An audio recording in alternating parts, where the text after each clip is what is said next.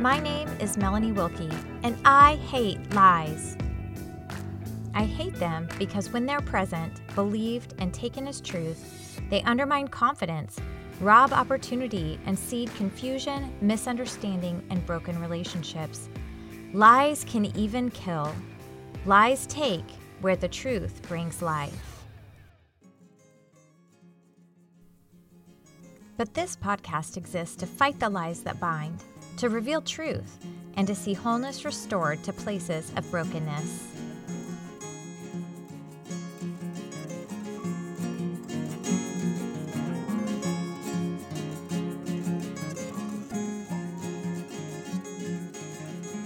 So, welcome back, everyone, and thank you so much for joining me today for episode five of the Fighting Lies podcast. Today, we're going to tackle a lie most common and most egregious, and that is that death, loss, and hardship in life prove that God's promises can't be true and that He is not good. Now, truth be told, this discussion is going to open up quite a few different cans of worms, not all of which we're going to tackle today. But please don't worry, because ultimately we will come to answers that we really need regarding all kinds of things that we experience in this life, including hardship and hurt.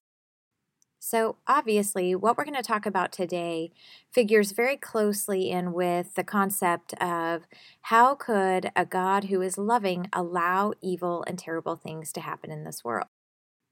An excellent question, as you well know and one that we will touch on as we move through today's content.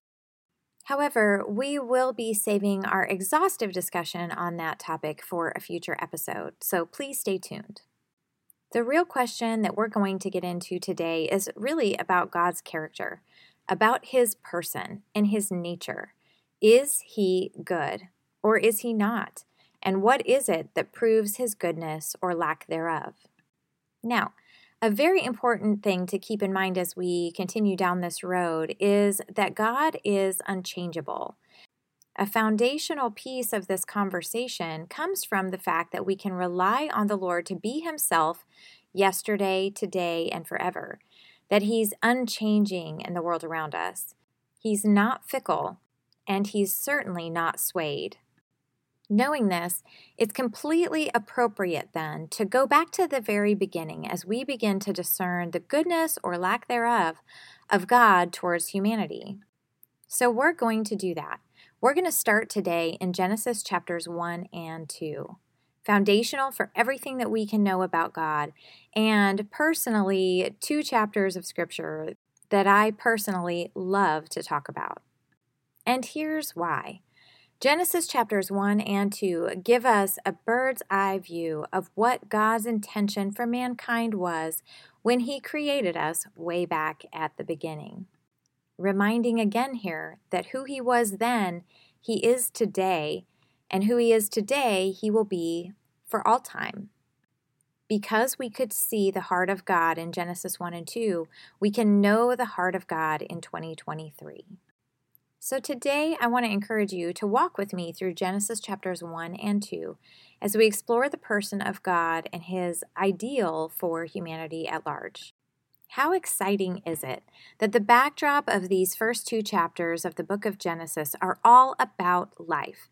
Does that sound familiar? I think it probably does.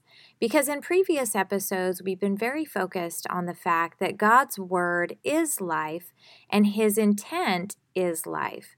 Here in chapter one of Genesis, we begin to understand with real detail um, the kind of life that the Lord is dealing in when He puts His words to work. If you haven't ever read these chapters, I recommend that you do so. I think you'll really enjoy them. But for now, let's just say this Genesis chapter 1 is largely focused on the creation of the world at large. The land, the sea, the sky, let there be light, remember? It's worth noting, very worth noting, that after each piece of God's creation is completed, He makes the determination as He looks upon His created works that they are good. Seven times in Genesis chapter 1, the Lord refers to His creation as good. By the time we get to Genesis chapter 1, verse 31, It says, The Lord God saw everything that he had made, and indeed it was very good. What a compliment, right? So, what do we learn here? We learn that God only creates good things, that his acts of will lead to goodness. But as we can clearly see through the latter end of Genesis chapter 1 and the beginning and throughout Genesis chapter 2, he didn't do this for no one. He actually did it for someone. And that would be two someones Adam and swiftly to follow, Eve. Let's step back for a moment to Genesis chapter 1, starting in verse 26. After creating a world whose land and seas are teeming with life, per scripture, the Lord clearly considers it still incomplete.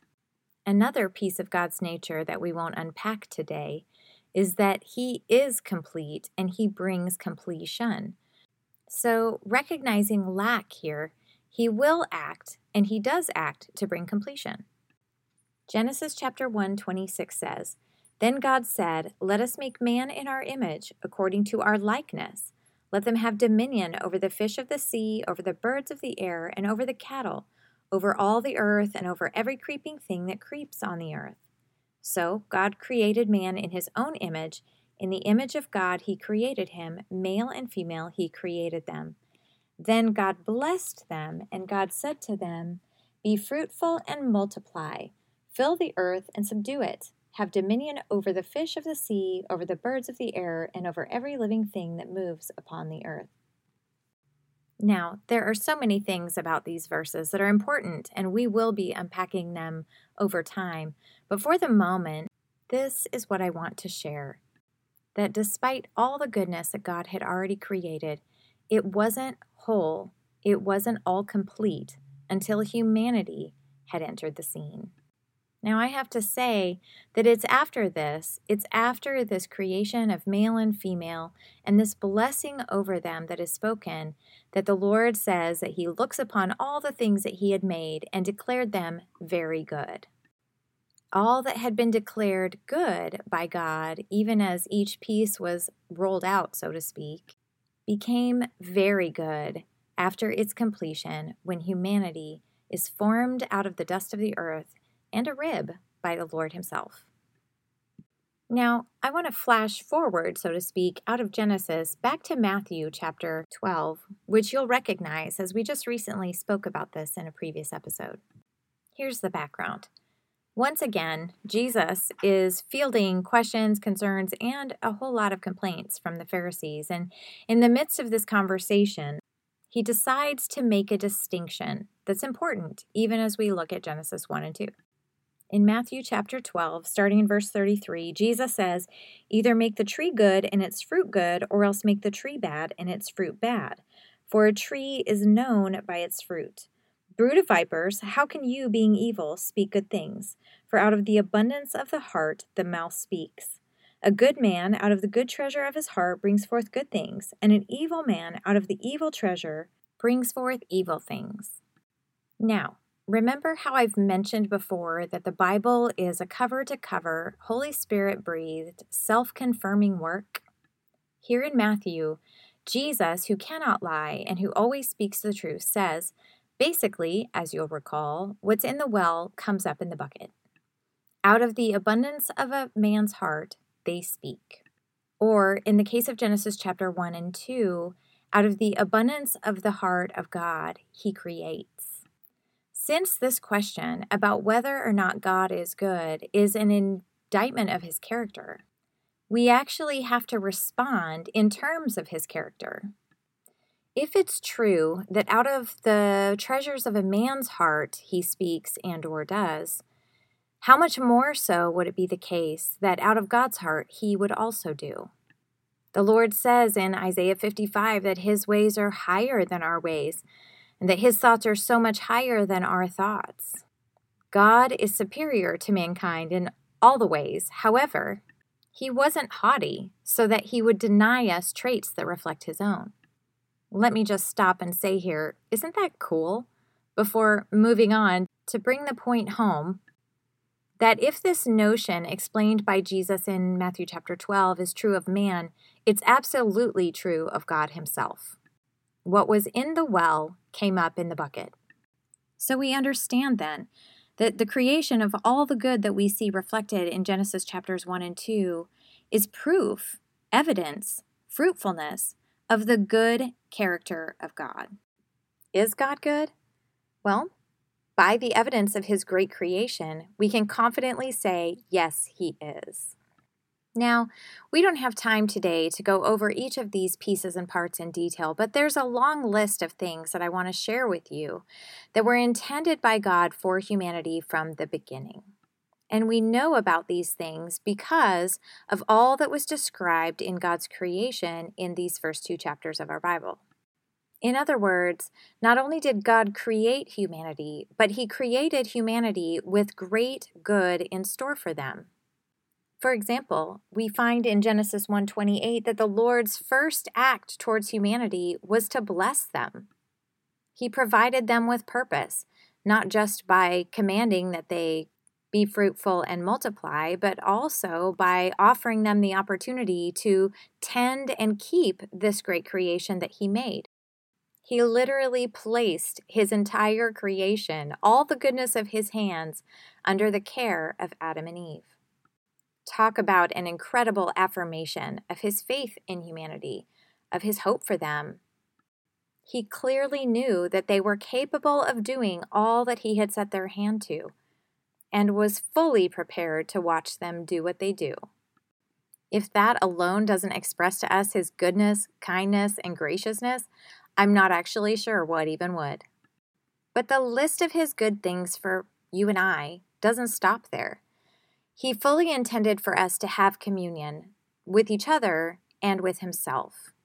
We know that Adam and Eve enjoyed faith filled communion with one another and with God because it's the very thing that they lost, as noted in Genesis chapter 3, verse 10, where after the fall, in verse 9, it says that the Lord God called to Adam and said to him, Where are you?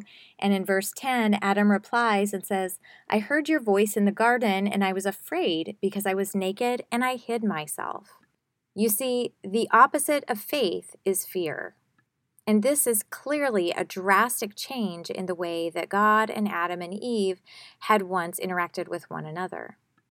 Because now their relationship is tainted by fear, we know that the opposite was true before, that their relationship was uh, one of comfort and trust. I would say peace and simple enjoyment of the company of one another. And that was God's intention all along. After all, He created humanity for that very connection. But I genuinely cannot neglect to mention that God's intention for humanity is also the opposite of what we see and experience today, in that God set humanity in the middle of incredible physical and natural abundance. Let's jump back to Genesis chapter 2, starting in verse 8, where it says, The Lord God planted a garden eastward in Eden, and there he put the man whom he had formed. And out of the ground the Lord God made every tree grow that is pleasant to the sight and good for food. The tree of life was also in the midst of the garden, and the tree of the knowledge of good and evil. Now a river went out of Eden to water the garden, and from there it parted and became four riverheads. The name of the first was Pishon. It is the one which skirts the whole land of Havilah, where there is gold. And the gold of that land is good. Bdellium and the onyx stone are there. The name of the second river is Gihon. It is the one which goes around the whole land of Cush. The name of the third river is Hiddekel. It is the one which goes toward the east of Assyria. The fourth river is the Euphrates. I hope you can hear throughout each of these verses that the Lord set humanity, Adam and Eve, and intended for you and I to experience a kind of abundance that we cannot imagine today. Scarcity is the watchword in our world, but it wasn't always so, and it certainly wasn't God's intent. Water, gold, precious stones, food and fruit in abundance, work to do, purpose, value, I think you get the picture, right? One of my favorite economic concepts is that people express their preferences with their actions. For example, I never really realized how much I love the color purple until I stopped and looked around at my coat, my backpack, erasers, pencils, all kinds of things that I purchased that were the color purple. My preference was expressed in my spending. So, if we apply this concept to the Lord Himself as we're walking through Genesis chapters 1 and 2, what do we find? We find that God's preference for humanity is goodness.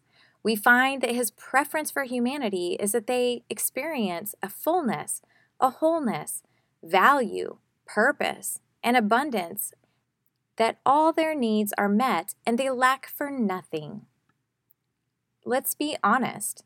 Does that sound like the character and nature of a wicked and adversarial foe?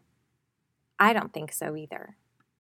So here we are, to the place where we can flash back for a third time to the notion that God is the same yesterday, today, and forever, that who He was then is who He is now.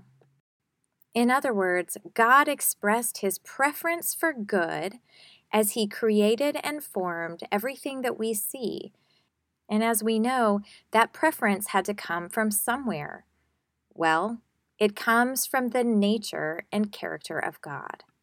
God is good, and He desires good. Let's not ever forget that He never changes. He is always the same. And so we can conclude with great confidence that because God's goodness was revealed to us way back at the beginning, way back at Genesis chapters 1 and 2, we can rely on Him still being good today. And of course, He'll be good tomorrow too. But before we leave this discussion for the moment, I'd like to take a look at this through one more lens. For this, I want to turn our attention to a passage of Scripture that has so many implications. I'm sure that you'll hear me reference it time and time again as we um, continue to explore the truth of who God is. Underlying these verses is a new revelation about God's revelation. And that is how far He is willing to go to make sure we understand who He is. It also highlights an important work of the Holy Spirit that maybe we otherwise wouldn't notice. So look with me to 1 Corinthians chapter 2, in which Paul quotes Isaiah chapter 64 and 65 and says, Eye has not seen, nor ear heard, nor have entered into the heart of man the things which God has prepared for those who love him. Verse 10 says, But God has revealed them to us through his Spirit. For the Spirit searches all things, yes, the deep things of God. For what man knows the things of a man except the Spirit of the man which is in him? Even so, no one knows the things of God except the Spirit of God. Now we have received not the Spirit of the world, but the Spirit who is from God, that we might know the things that have been freely given to us by God. These verses help us to understand a couple of important things. Well, more than a couple, actually, but a couple that we'll focus on today. The first is actually an affirmation of the individual and the heart and a mind of a man. Proverbs 14:10 says, the heart knows its own bitterness, and a stranger does not share its joy. The underlying point of these two verses being that each of us are affirmed once again to be individuals. Inside of our hearts and minds are packed deep and secret things that no one really can share unless we share it with them. Every person has the opportunity to be an island, as they say to keep our thoughts and experiences to ourselves. We don't have to share anything with anyone if we don't have to. And 1 Corinthians chapter 2 tells us the same is true of God. Verse 10 finishes up with the reality that no one knows the things of God except the Spirit of God. He doesn't have to share himself with us either. We wouldn't ever be able to know or understand him unless he made a way for us to do so. Specifically, Paul is referring to the great things that the Lord has prepared for those who love him. But in general, this statement will always be true. God's revelation to us is a gift for our benefit that we can know and understand and see Him for who He is. Because knowing Him literally changes everything, right? And we know now that He does this by His Spirit. Verse 12 sums it up by saying, Now we have received not the Spirit of the world, but the Spirit who is from God, that we might know the things that have been freely given to us by God. He wants us to know Him, and His Holy Spirit is how He accomplishes that work. What in the world, you might be thinking, does this have to do with whether or not God is good? Well, first of all, His desire for us to know Him on its own is good. It's a giving of Himself to us. And let's face it, God is God. He doesn't owe us that. So to give us understanding of Himself freely, wow, that is good. But it goes even beyond that, doesn't it? Since it's by His Spirit that we're able to know who He is, we can count on the fact that the characteristics of His Spirit reflect His very heart. Remember, no man will know the things of God except by the Spirit of God who is in him. So it's by the expression of the Spirit of God that we know who He is at heart.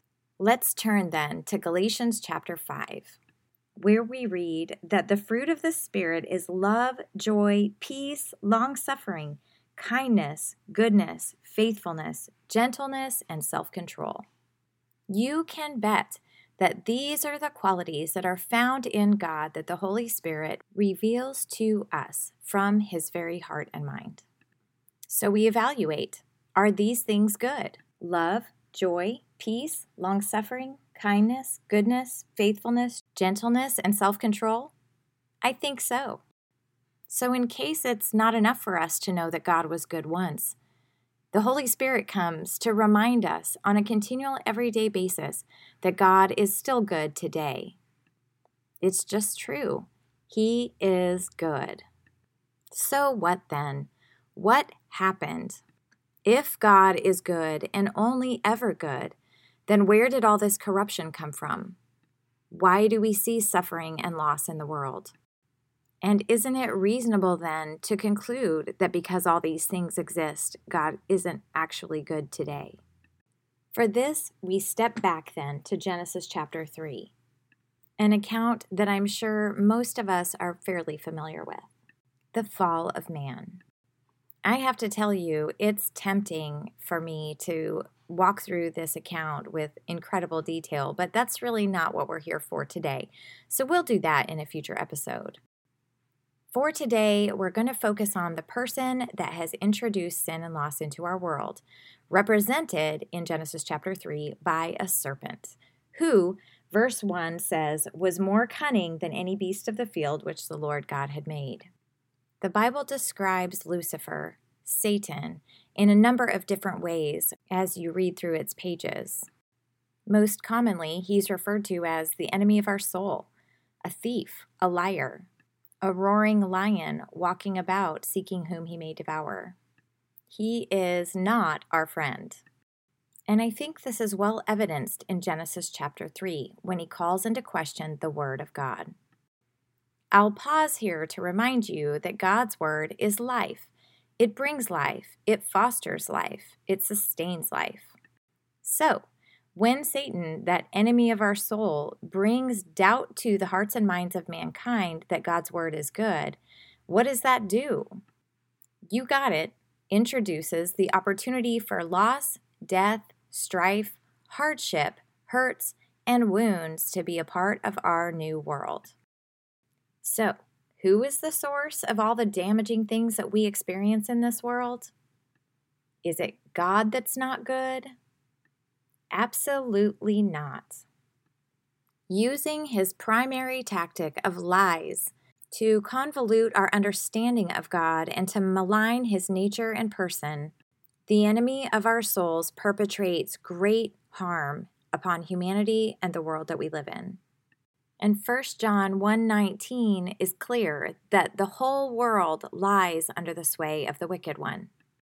The entrance of sin and corruption into our world through that original sin continues to impact everything that we see, feel, do, hear, and experience in our lives. Now, here is where I finally get to say the thing I love to say so much. We must stop giving God credit for the enemy's work. I'm going to say it again, maybe even a little louder this time. We must stop giving God credit for the enemy's work. Death and loss were never God's plan for humanity. And we can know that with incredible certainty, not only as we review the first two chapters of the Bible, but also as we look ahead to the final three. I know this world is harsh to say the least. And I understand that patience is something that it's harder and harder to have every day. It honestly feels sometimes like the whole thing is going to spin apart, or at the very least, that it should. But I'm not going to be able to contain my excitement about God's great redemptive work because He is good, because He has always been good, because He will always be good. We have much to look forward to and much to be patient for just because it's one of my favorite things about God, one of these days we're going to break down what it is for Him to be the great Redeemer. This word, redemption, that conjures so much hope and joy and peace. But while we're not going to go into the fullness of that today, I just want you to look with me at Revelation chapter 21 so you can get a picture of what that great redemption will look like and why it's worth waiting for. The Apostle John, my favorite, and the one I'd love to share coffee with someday, gives us an awesome view by the gift of the Holy Spirit of the reality that the Lord never gave up on the goodness that He had in store for mankind. He will ultimately fulfill it.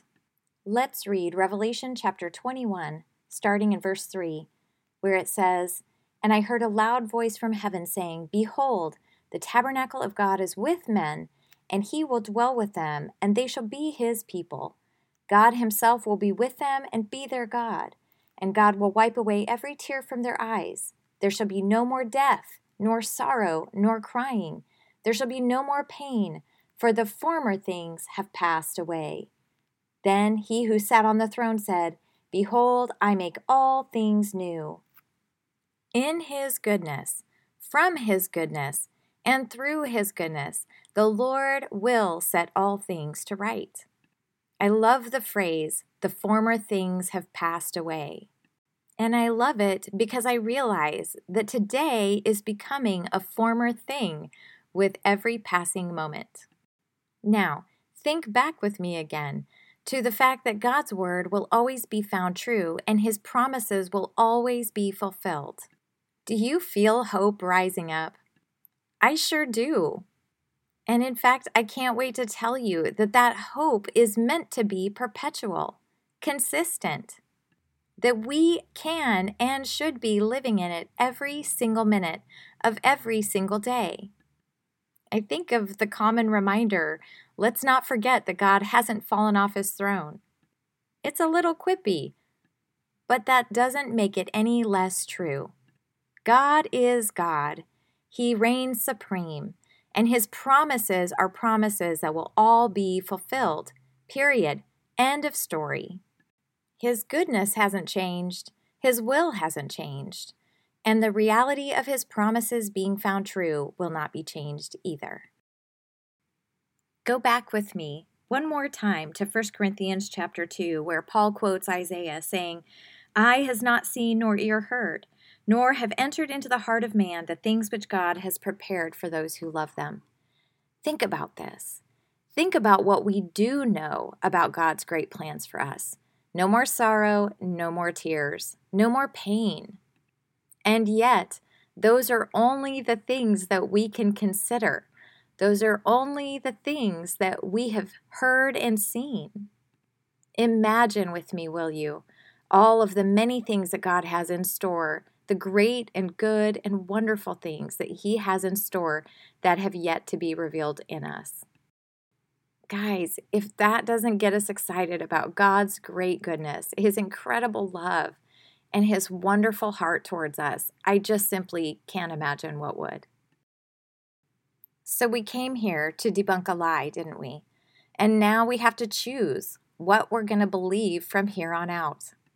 Let's go over the pros and cons of each. What if we choose to remain in the lie? If we keep thinking that God isn't good and that He has been the cause of all the harm that we experience in this life, I'm here to tell you peace and hope are out the window. They're literally not even options in our lives, not even to mention joy. If we continue in this lie, anger, resentment, bitterness, upset are all that we can hope for in our future. What else could we possibly feel having nowhere to go with the hurt and, and devastation that we've felt? And you know what these things breed, don't you? Have you ever heard the popular phrase, hurt people hurt people? Well, it's true. If we're living and operating from a place of hurt instead of healing, we ourselves will become the offender in the world. We ourselves will lash out towards others and cause harm and damage to the relationships that we have, the people that we love, and even the dreams that we have stored away inside of our hearts. We become, without meaning to, saboteurs of our own lives, which, by the way, is exactly what the enemy of your soul loves to see. But if we change our minds today, if we decide to walk in the truth of what God's word has to say about his goodness and the enemy's wickedness, then again, we have the opportunity to choose a different life. In our grief, we can experience hope Jesus says in that famous Sermon on the Mount that those who mourn will be comforted. Again, Revelation 21 tells us that there will be no more tears or sorrow. What we're living with today, we will not live with for eternity. The opposite will be the case, in fact. If we remember that God is good and that He's always good, then we begin to trust Him with the outcomes of our lives, even when they don't seem like something we would have chosen for ourselves. Let's look at the book of Romans, chapter 8, verse 28, that says, And we know that all things work together for good to those who love God, to those who are called according to His purpose. This verse says that all things work together to the good of those who love God and who are called according to His purpose. All things, everything the good, the bad, and the ugly. That, my friends, is redemption at work in your life. And it's not an accident. Redemption in our lives is a product of faith, believing in God, trusting His Word, knowing His character, and throwing ourselves upon it when we need mercy to receive mercy, when we need strength to receive strength. You see, knowing and believing and putting active trust in the fact that God is good is what opens the door to all of these blessed outcomes in our lives. And nothing else can do that for us. I often go back to one of my favorite verses in Scripture, though, of course, you know by now that they're really all my favorite. But in Deuteronomy chapter 30, when Moses is addressing the children of Israel, he says to them, in verse 19 I call heaven and earth as witness today against you that I have set before you life and death, blessing and cursing. Therefore, choose life, that both you and your descendants may live, that you may love the Lord your God, that you may obey his voice, and that you may cling to him. For he is your life and the length of your days. There's so much there to unpack, but I hope you've heard it. Choose life. And that's the same exhortation that I give to you today. Choose life. Choose blessing over cursing. Choose life over death. Choose hope over despair. Comfort over mourning. Rejoicing over even complaining. Isn't it wonderful that we even have the option? So I encourage you today use that gift of free will that God gave you when He made you and choose life today. Choose hope. Choose peace. Choose freedom and victory over the world's troubles. Choose truth over the lie. God is good. He is for you, not against you. And that's never to change. Have you ever felt the sting of pain from a source you didn't expect? Maybe even a brother or sister in Christ? Me too. Join me next week as we explore one aspect of hurts in the body, commonly referred to as once saved, always saved. What is it? What are the implications of it? And what does God's Word actually have to say on the matter? In the meantime, blessings to you all. And many thanks for joining me once again here at the Fighting Lies podcast. If it's been helpful, please don't forget to subscribe and share. So many have these questions, and each and every one is very fair. The good news is, though, that the Lord has the answers, and He wants you, me, and everyone to have them too.